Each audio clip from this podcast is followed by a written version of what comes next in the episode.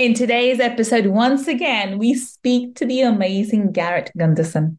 Garrett is a founder of Wealth Factory, an Inc. 500 company that has educated 350,000 entrepreneurs on effective ways to grow cash flow, plug financial leaks, and reach economic independence without sacrificing, scrimping, or becoming a Scrooge. He is a New York Times and Wall Street's #1 best-selling author on personal finance book, Killing Sacred Cows, Overcoming the Financial Myths That Are Destroying Your Prosperity, as well as What Would the Rockefellers Do? How the wealthy get there and stay that way, and how you can do it too. And of course, 2 more books, Money Unmasked and I Am Money.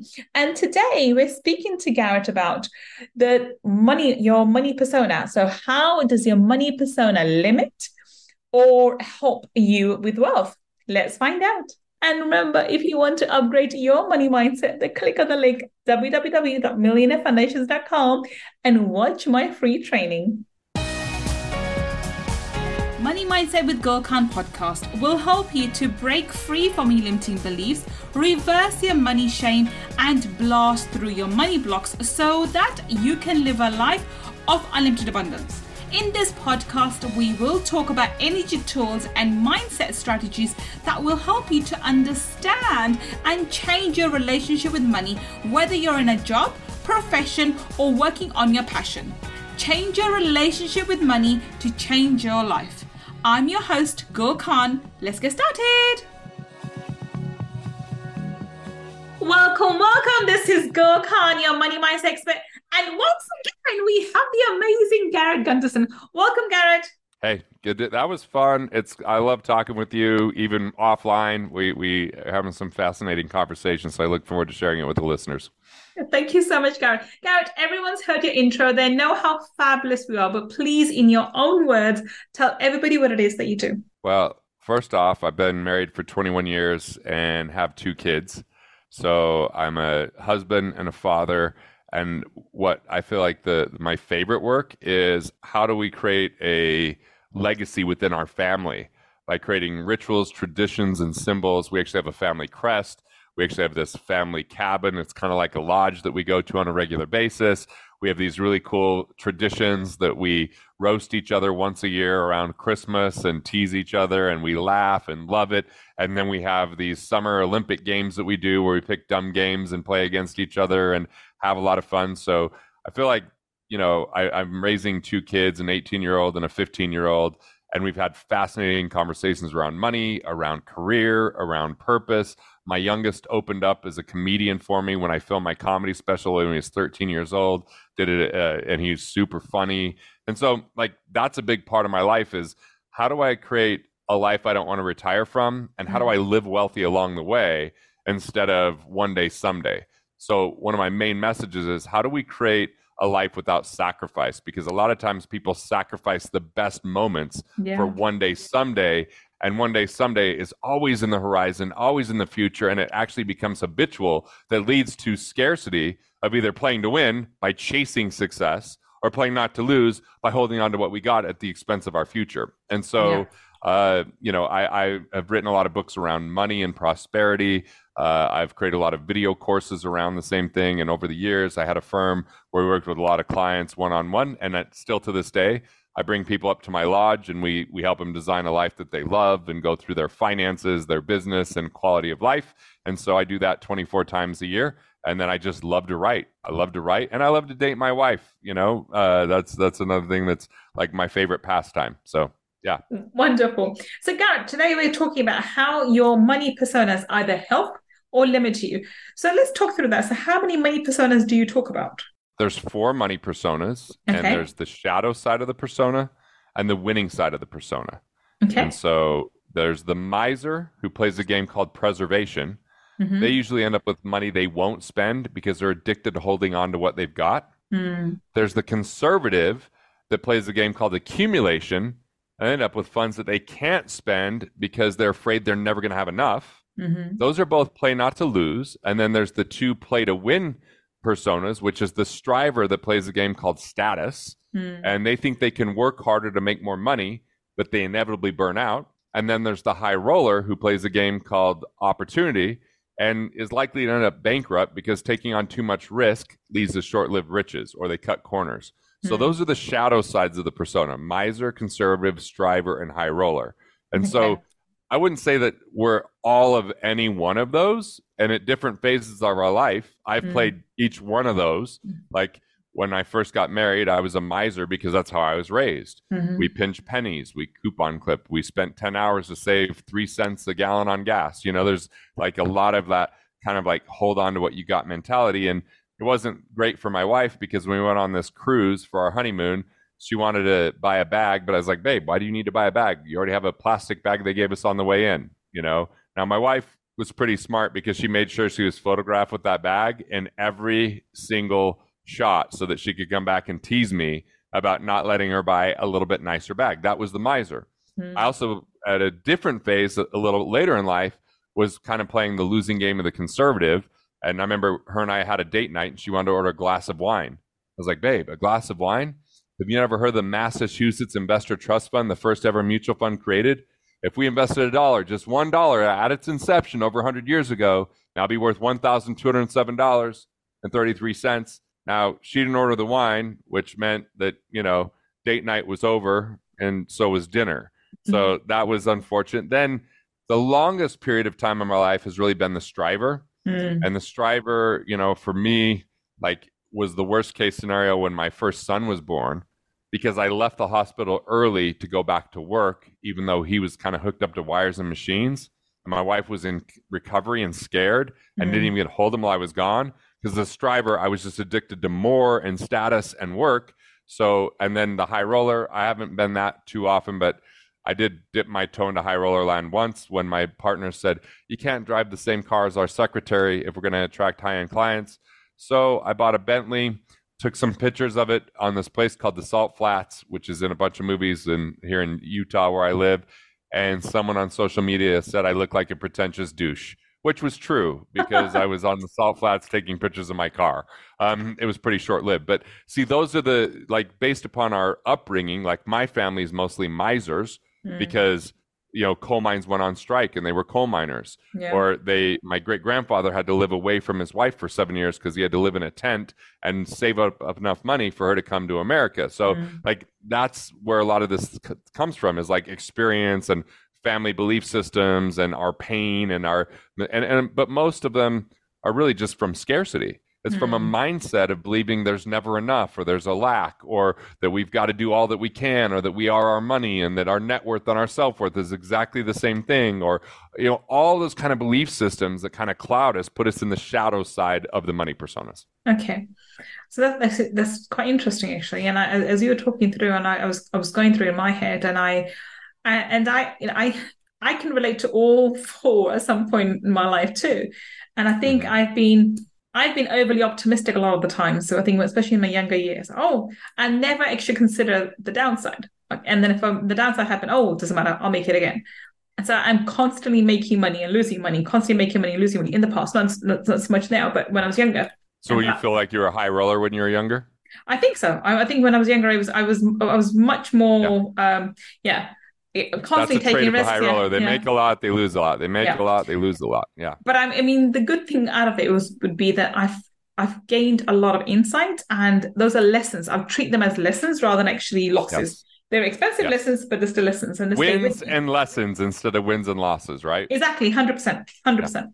So let's take each one of these personas individually and let's unpack a little bit more. So let's go with the first one. Let's go with the miser. So what is a miser, and what would be the positive aspects of a miser? What would be the shadow side? I think you mentioned some shadow sides, but let's take it individually, one at a time. So let's start with the positive side. The positive side of the miser is what I would call the mindful manager. Right. The mindful manager is detail-oriented, they're efficient, and they're really great at improving things. Yeah. They're awesome for an organization that wants to reduce waste, enhance ideas, and be resourceful. Like, that's what the mindful manager. Like, I remember talking to someone and when they were only thinking of themselves, there's only so much money that they can save. But when they started to go, what they actually were working in was they would go from casino to casino and find out where they were inefficient.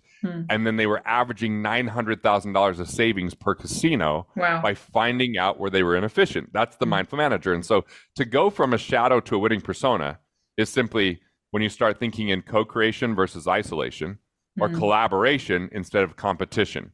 And if we can get to co-creation or collaboration, it takes an abundant mindset, then the core structure is value creation. And that value expands instead of hoarding, which shrinks. And so mindful manager is the positive side of the miser. And as you were saying this, there's somebody I know that came to mind who is an excellent mindful manager, but I can see the shadow side as well. And I sort of smile because I have various tactics. I'm extremely patient too. I sort of smile and say, okay, I know how to deal with this, and just smile and manage properly without being offensive to the individual, because they're not coming from a space of irritation or annoyance. They're just worried and concerned because the miser side is coming out, but they are brilliant on the other side. So it's interesting because you can see those around you. I think I have sometimes when I am a brilliant mindful manager, miser, I don't ever see myself being, but yes, mindful manager, yeah, can be. But I think other personas come and take more for hold on me. So that's mindful manager / miser being the shadow side.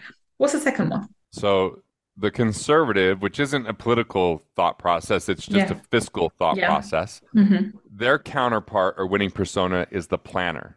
Mm. The planner's stable. They're thoughtful. They're a very strategic person. Mm. They're really good for an organization that needs pro formas and projections and wants to monitor the effectiveness and efficiency of an initiative or plan for contingencies. Mm. So CFOs can be this way a lot of times, right? That's kind of that planner segment. They can be very consistent amidst chaos. And so, for example, there's this planner that when I met him, he was a conservative. Everything was about funding the retirement plan. Mm. And his wife told me, she goes, all he thinks about is money. All he talks about is money. It's always about what can we set aside and how much is in the retirement plan. And then he came to this one-day workshop way back in the day, 2005. Mm-hmm. And I was talking about cash flow and a different wealth framework. And he was like, you know what? I don't even like my job as an engineer. I have to design airplane engines, and I just smell airplane gas in the place that we're designing them all the time. I just am sick of it.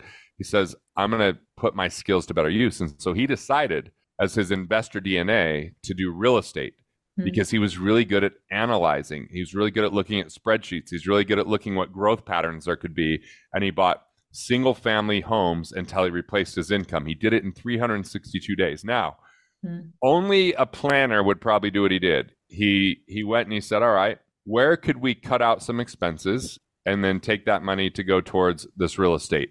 And where can I find 20 hours a week to work on real estate while I still keep my full-time job?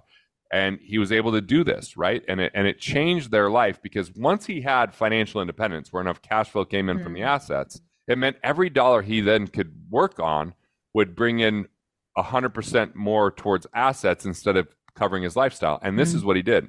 He came to me and said, I want to work with you. And I was like, okay, I don't really have an open position. He goes, well, I wrote this report. I call it cash flow optimization. And I think if people restructure their loans or renegotiate their interest rates or reallocate their funds from low interest earning accounts to pay off higher interest rate loans, they could save thousands of dollars per month. Mm. And he showed me this, and I was like, this is brilliant. So that was the planner in him. He could look and go, here's where there's inefficient money, and we can really help people to understand how to improve their cash flow. And so that's that planner, versus when he was a conservative, it was just about how much he could save into his retirement account versus what he could do to build more value for these organizations by understanding their details. I mean, it's isn't it funny how the positive sides are really, really positive. It doesn't matter which persona you have, you can actually become really, really abundant, and because it has different ways for you to be, to tap into your zone of genius and create that wealth and abundance for yourself. So it doesn't matter which one you are. We all have our own talents. We all have our specialties. We all have our unique abilities, and they all allow us to create that abundance. That way, in telling that universe, God, isn't unfair. You know, the talents present, you know, it may not be the same talent, but is present in every single one of us. Okay. Yeah. So that's the second one. What about the third one? So the third one is the striver for the shadow persona or the creator for the winning persona. Right. The creator is an artist or an inventor or an entrepreneur. So they lead with innovation and ingenuity, and they create new ways for people to add value. Right. So that's really that, you know, creator. So a lot of entrepreneurs fall in that category for sure. You know, I would say that that's the winning persona for me most of the time is the creator. I like to write. I like to do these podcasts. I like to, you know, be on video. I like to think through strategy, invent new ways to do business. Like that's all kind of the winning side of that. Wonderful. And if you talk more about the shadow side. So the shadow side of the striver would be, I will work harder to make more money at all expenses. So the striver is frenetic. They are exhaustive. They are like, I will outwork anyone, and I don't care if it's 16 hours a day or 20 hours a day. I just eat, breathe, and sleep, work. And that's what the striver does, because they think they could just make more money in order to be better off, but they burn out because it eventually exhausts them. And you see a lot of this, and there's a lot of that hustle and grind and work and more and bigger and faster. And that's like what a lot of the stuff is out there around business. I hope you are enjoying today's episode. If you want to learn more about my mindset strategies and energy tools to help you change your money mindset, then please register for my Abundance Mindset Makeover Workshop by visiting www.abundancemindsetmakeover.com. See you inside the workshop. At the moment, yeah. I mean, especially, the certain names come to mind, and I respect them a lot, like Gary Vee and so forth. And Grant Cardone, really highly respect them. They're amazing individuals, but the hustle attitude, it's not productive for everybody. Let's just say that. Not, you know, right. Maybe it's funny because those are the first two names that come to mind for me. And I will say this: I feel like Gary Vee has evolved. Like the crush it version of Gary Vee was, I will work 20 hours a day and outwork everybody that's in existence. But last time I heard him speak, he was like, had a personal trainer. He was starting to give thought to like what it meant to be in a family. Like, and I see his writing has changed a little bit, because it used to just be like outwork. Yeah. Grant, on the other hand, Grant's all about work. Like when I interviewed him a couple times, and he had something, did you celebrate the win? He goes, no, I'm on to the next thing. So, and this is like, you know, I don't mean to be critical of anything. I just want to point out, like, if your goal is to be a billionaire, it's a pretty miserable life, because what does becoming a billionaire have to do with quality of life? Yes, you can buy a private jet, but you have to use it because you have so many things on your plate, and you can't buy back the memories you never have. And strivers think that one day they're going to flip a switch and now everything's going to be less busy. But it's habitual. It's like an addiction. It's workaholism. And typically it's because they're trying to show people their value versus feel their value. Look at what I can buy. Look at what I could do. And what I found is when I am in that mode, it's actually off-putting, not connective. Like when I'm like, look at my Bentley. They're like, thanks, douche. You know, when I'm like, hey, look at this. Like, what people want is to be seen, not to be shown. Yeah. They want someone 100%. To see them and feel like to cheer them on. The people that I'm like most connected to are the ones that are always like rooting for me and like helping me, not the people that I have to prove anything to. Like and the problem is we make a lot of these strivers our heroes. Like Michael Jordan is one of the greatest athletes of all time, but had a chip on his shoulder and was always bitter. Yeah, so, always bitter. I mean, he was an amazing athlete, but as a person, he was always bitter, and he's always out to prove himself. You know, I'm good, I'm the best. And it's when you're saying this, and I think I've naturally, I mean, I don't like showing materialistic things. I talk about certain things about myself because I'm in the public arena, and I share my story and my journey, and it's quite, I think it's useful for people to know where I was, and, you know, especially after my divorce and where I am now. So it gives people hope. But again, I do very little of that. And when people meet me in person, they realize, oh, you're so, down to earth. And I'm not being down to earth on purpose. It's just who I am. And I remember the recent company that I bought. I personally sat down with every single individual, and I remember talking to them. And I don't think they cared that much the fact that I bought the company. They cared the fact that I gave them the 15, 20 minutes of my time individually, spoke to them about them, who they were. And I remember I gave the 18-year-old the same time that I gave his dad. And I spoke to him about his aspirations and so forth. I think that was a memory that he would cherish more than the fact that, you know, this woman coming in and has bought this company is doing X, Y, and Z. So it's not about what, you know, I'm brilliant. It was more about, okay, you're amazing. You're fantastic. And your colleagues think that about you too and so forth. And that is more valuable, and people value and appreciate that more. When I shared people that I bought my company and with a few people, a couple of people were happy. The rest, they're like, and they weren't really interested. I was happy as I was sharing, but most people didn't care. And I wasn't being pompous. I was just over the moon that, you know, we managed to get this company after months of striving. But I agree with you. It's people don't care what you have. They care about how you make them feel. And this is the important factor. And I think about, as you were talking, I was thinking about, you know, this persona probably resonates with my ex-partner. And he's also a narcissist, so that's another story. But he really was about showing, and, you know, I'm this and that and this. And I remember, you know, in my life now, I would be seen as, you know, financially very well thought, you know, so forth. But I remember thinking when I had my daughter and even when my big son's a baby, these years are more important to me. I don't mind being in, you know, crappy clothes and whatever else and driving whatever and whatever have you, as long as I get to spend that time with my kids. Because I knew money is something that I can always make, and I will make later. I've made it before, I'll make it again later. These years will not go. And one of the biggest gambles in my life that I took, well, seen as a gamble, I don't think it was a gamble. I thought it was, again, calculated risk.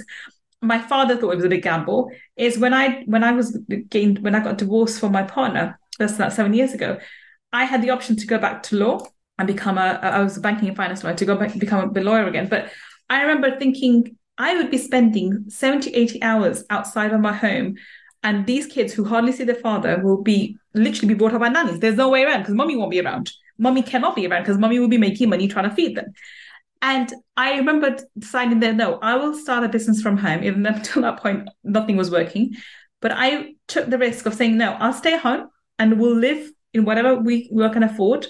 But mommy will be home and my kids will grow up and see mom.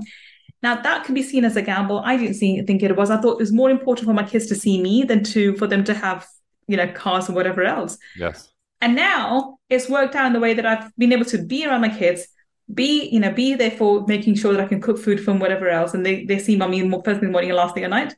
At the same time, I have thriving multiple, you know, seven-figure businesses. But it does pay off because my priority was my children. It still is my children. I see myself as a full-time mother and a part-time business owner because my primary role is a mother. I think this is more important because we have to know that this time with our family, with our children, is never going to come back. My kid is never. One of my child's 15, or 16, the other one's 12. They're never going to be 16 and 12 again. Last year, 15 and 11 have gone. 5 and 9 have gone. They're never going to come back. Yep. So I think that's important. But I remember just thinking about this thing. I was thinking whenever I used to talk to my ex, I used to tell him all the time, like, you need to spend more time with your family, you know, because they're never going to be 2. They're never going to be 3. And I remember him coming home, and he used to stay away from Monday to Friday, and he used to come home on the weekends. And the weekends he would spend sleeping. And I have to just, you know, argue with him to even spend like an hour with him in the park or something. So, you know, that's another story. But I remember, and he used to say, let me make money now and I'll spend time with them later. Let me make money now. Let me spend time with them later. Now, there were alternatives. That's what strivers say. That's the mantra of the striver. And they also lie and say, I'm doing this for the family. They're not. Who am I doing this for? I'm doing this for you guys. I've said that to my wife long ago, and she stood up to me and she's like, is this the life that you really want? Mm-hmm. And thankfully she was patient and powerful. And I was like, you're right. It's never going to get better if I don't make it better now. Yeah. And we'll never buy back the memories that we don't have. And thankfully that she stood up. She stood up to it. And, you know, and I listened, and our life is so much richer because of it. Yeah. And that's what it is like. What does it take to live a rich life? See, the striver really does want to earn the status, where the high roller doesn't care whether it's real. High roller will rent a car and pretend it's theirs. A high roller will rent a home and take pictures or be on a private jet once and act like it's theirs, where the striver absolutely wants to earn it. Mm. So that's the difference between the striver and the high roller in the persona side, you know. But the high rollers counterpart, their winning persona is amazing. It's the catalyst, a visionary, a mover and shaker, a connector. They think and play big and show us ways we can all win together. So the catalyst gets things moving, which is great. The high roller takes on too much risk and is too volatile. Yeah. And as you speak, you were saying that I think I can see the high roller in me, but I can see the other side of me as well, the connector and the creative. Mm-hmm. And, you know, I'm all about how can I make you feel good about yourself? How can I give you the confidence that you are lacking, even though it's not false, compliments. They're genuine compliments. And I go in and I come with genuine compliments that you're amazing at this, you're brilliant at this, you're fantastic at this. And people, I think initially when they were, when they first meet me, they're a bit like, oh, okay, where is she coming from? When they get to know me, they realize she's giving them general compliments because that's who I am. But that's not normal, I think, in this day and age. A catalyst is so good at complimenting people. Yeah. They really are abundant enough to acknowledge, like, the catalyst in my life introduced me better than I could ever introduce myself. I wouldn't, it's like, wow, they just see you and they connect people, and it's really great. It's really special if you have catalysts in your life. It just makes your life so much richer and it's great. Like, I'm a catalyst in certain circumstances. I like to connect people, but if I'm given my choice of the winning personas, I'm going to naturally be a creator. I love to write. I love to do what we're doing here. Right. But I also do love the connection. It's just my primary is going to be creation first, catalyst second. I'm not really great at the details of looking at a balance sheet. I can do it. I don't. I'm love not to do either. It. I'm good at math, and yes, I. It's not that doesn't excite me at all, I have to say. Right. Well, and that's what people need to understand, because I think you and I we have a lot of similar philosophies, and we view the world very similarly. And because we both know a lot about money, people think we know a lot about spreadsheets. But the reality is we know conceptually how money works and philosophically what money is, which is the most important part. And the other part is just the tracking mechanism to the philosophy. If you don't understand philosophically what money is, tracking numbers will be a limitation, not actually helpful, because you'll get stuck in the myopic view of scarcity versus the value exchange of abundance. 100%. And you can always hire really these amazing experts to do that for you. Doing it. Yeah. I mean, you can have management accountants and CFOs who can help you along in the process. And so you don't have to worry about the microscopic numbers. That's what they're for. They can help you build the cash flow forecast. They can help you build, do the management accounts. You can have your vision, and they can help you build that vision through numbers. But you need to have the vision in the first place. And so let's find this one, as we wrap this up, as you were talking, I found that I myself, I would say, I'm between, a creator and a connector. So I'm more for, the last two, and I can see the shadow side, but I can see the shadow side more from the, the high roller. That's probably me more than any other persona. So is that the case? Have you found that a lot of people, they overlap, and they have some characters of primary and secondary? Okay. Primary and secondary. So then I would be a creator no. Yeah, so primary, like on the playing not to lose side, people are probably conservative, primary, miser, secondary. Right. On the playing to win side, you might be primary catalyst or primary, creator, and then the other one's a secondary. So like it's just because it's on that side of the equation. Are you either playing not to lose or playing to win? Now, the whole secret in my book, Money Unmasked, is how do you come from a place of abundance that you create a life you don't want to retire from and a winning game from the beginning so that you stay in your winning persona and enjoy life along the way. So your quality of life is enhanced and that you find the win in the work, not the win in when you stop working. Like never retire from value creation. Retire from the things you hate. It might take a while to figure out what that life of value creation is. 7 years ago, you made this choice that has set you up today to be able to do what you do. But that choice was difficult. That choice was uncertain. That choice was calculated risk. A lot of people are so stuck because they have too much consumer debt, because they have too much identity wrapped into the stuff that they have. And ultimately, what would happen if our life was an expression of value creation in a way that wasn't just work that we didn't want to do, but because it had good benefits, or we started it at an early age? Like, I get that it takes a leap of faith to treat ourselves like our greatest asset and to invest fully in ourselves, but it's worth it. And look, I'm here to promise you, there will be mistakes. There will be lessons along the way. It's just part of being alive. Nobody's written a story yet where they're like, this person was born, they lived a perfect life, and at the end, they were rewarded with nothing but happiness. Like, there's always that up and down and that ebb and flow, and that's part of how we evolve as human beings. I would go so much, I would go and add the fact that the bigger the life that you're going to play, the bigger the mistakes you have to make, and the bigger the life lessons. And there's a saying by one of the pastors, and I love listening to pastors, by the way. You know, certain pastors I absolutely love and adore listening to them, even though I'm Muslim, but I do it for not from a religious point of view. I just love the message that they have. And this particular pastor kept talking about how, you know, when you pull back an arrow, the further back you pull, the further ahead it goes. And if you look at your life, there are times when you literally feel like you've been pulled back so much and think, okay, how? What more can I do? How else can I get out? But when you are let go and when you fly, you really do fly. And if I look upon my life and, you know, the things that have happened, if you looked at my life 7 years ago in 2016, you would think, oh my God, poor girl, she's had one bad luck after the other and blah, blah, blah, blah, blah. You can say it to me. I didn't feel it, but a lot of people would say it. And now, 7 years later, you think, oh my God, she's so lucky. She's got this and this and this. Again, I don't feel I'm lucky. I just think I'm very good at, you know, handling situations. But again, I feel that as I was pulled back, I've been able to shoot that much further. But the lessons I've learned and the knowledge I acquired, especially about myself, who I am and who Gull is, has been truly beneficial in me creating the life that I have today. And so unless you go through these difficult times, these difficult lessons, you cannot create a life of, you know, your dreams, so to speak. The bigger the lesson, the bigger the downfall, the greater the rise, and the greater the creation of your life. Well said. Well said. I fully agree. Awesome. So on that note, we're going to wrap this up too. We've gone over the half an hour mark again, but hey, it's been a fantastic conversation. So tell us, Garrett, how can we find you? Where can we connect with you on the internet?